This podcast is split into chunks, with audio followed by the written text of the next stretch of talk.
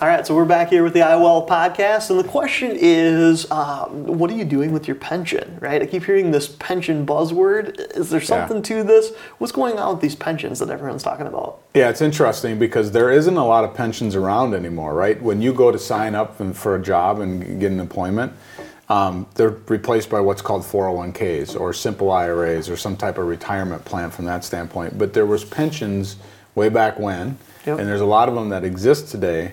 But you're hearing a lot about it in the news right now, but from underfunded pensions, meaning a pension promises to pay you an income stream for life when you retire. That's basically what a pension is. Okay. The company or government has to put money into this bucket to provide that income stream to you. Okay. And what's gone on is they've made promises they can't keep. Promises like, we're going to average 8% rate of return in our investments. And maybe they've only gotten 5%. Mm-hmm. And so what's happening now is they don't have as much money in these pensions to pay it out for your lifetime. Okay. And so there's some hard things going on around this. So there's government pensions, so think of that, government employees, and then there's also private pensions. So companies, large companies used to have these pensions, and when you know, back in the 70s, you'd retire, you'd have Social Security, and you'd have a pension. And now it's 401k and Social Security. But anyway, so what should you do? We have people that have called us all year long, and they'll get a letter in the mail, and they'll say, okay, I had this pension, and a pension now wants to buy me out, meaning they're going to give them a lump sum in return of not getting their monthly income anymore. Sure. And so there's some analysis that needs to be done, like if you took that lump sum and you got 5% rate of return on it, and it grew it for 10 years, and then you created your own type pension, what does all those numbers look like, right? Yeah. And so my only point is that people don't need to be making that decision like this on, okay, just give me the lump sum. There's tax implications. You can put it in an IRA to avoid those if you want, but you really have to do the math and make sure it makes sense. Give you an example. We have government pensions. In the state of Minnesota, we have a government pension.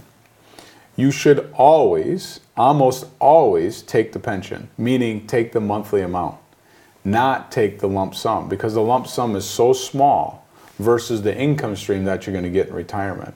However, on the flip side, there's some other pensions we've looked at where you're a lot better off taking the lump sum.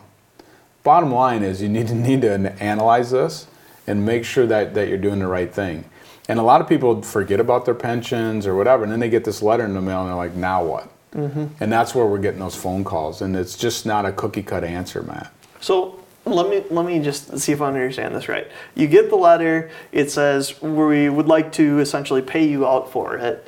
Then, now you have the letter, you know that some math and some analysis has to be, now what? Right. Right? Because that's usually the part where everyone stops, right? Right. Now, what's the move from there? Yeah, I had a call this week from someone, the same thing, getting ready to retire, had their pension statement in front of them, was like, what's this lump sum thing? And then they want to pay me out for it. And then it's like, how is that supposed to work? Or instead of the lump sum, he could take a benefit, a monthly amount, but he could take a full amount, or he could take 50%. If he dies, his wife gets 50%, or his wife gets 25%, or 75%, so you got 25, 50, 75, or 100%.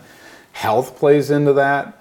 What happens if he turns his pension on, it becomes an annuity, he dies, it goes to his wife, she dies, it's gone. You know, all of a sudden, a year later, they're both gone, and the money's gone. So would have been better off to put that money into an investment, live off of it, they die, then the rest goes to their kids. So that's why you're saying that the health thing is such a big deal when it comes to this, is what type of health are you in, and how do we make a logical guess, which is kind of a painful thing to do, to make a logical guess as to how long you really have left. The first question is, do you smoke, right?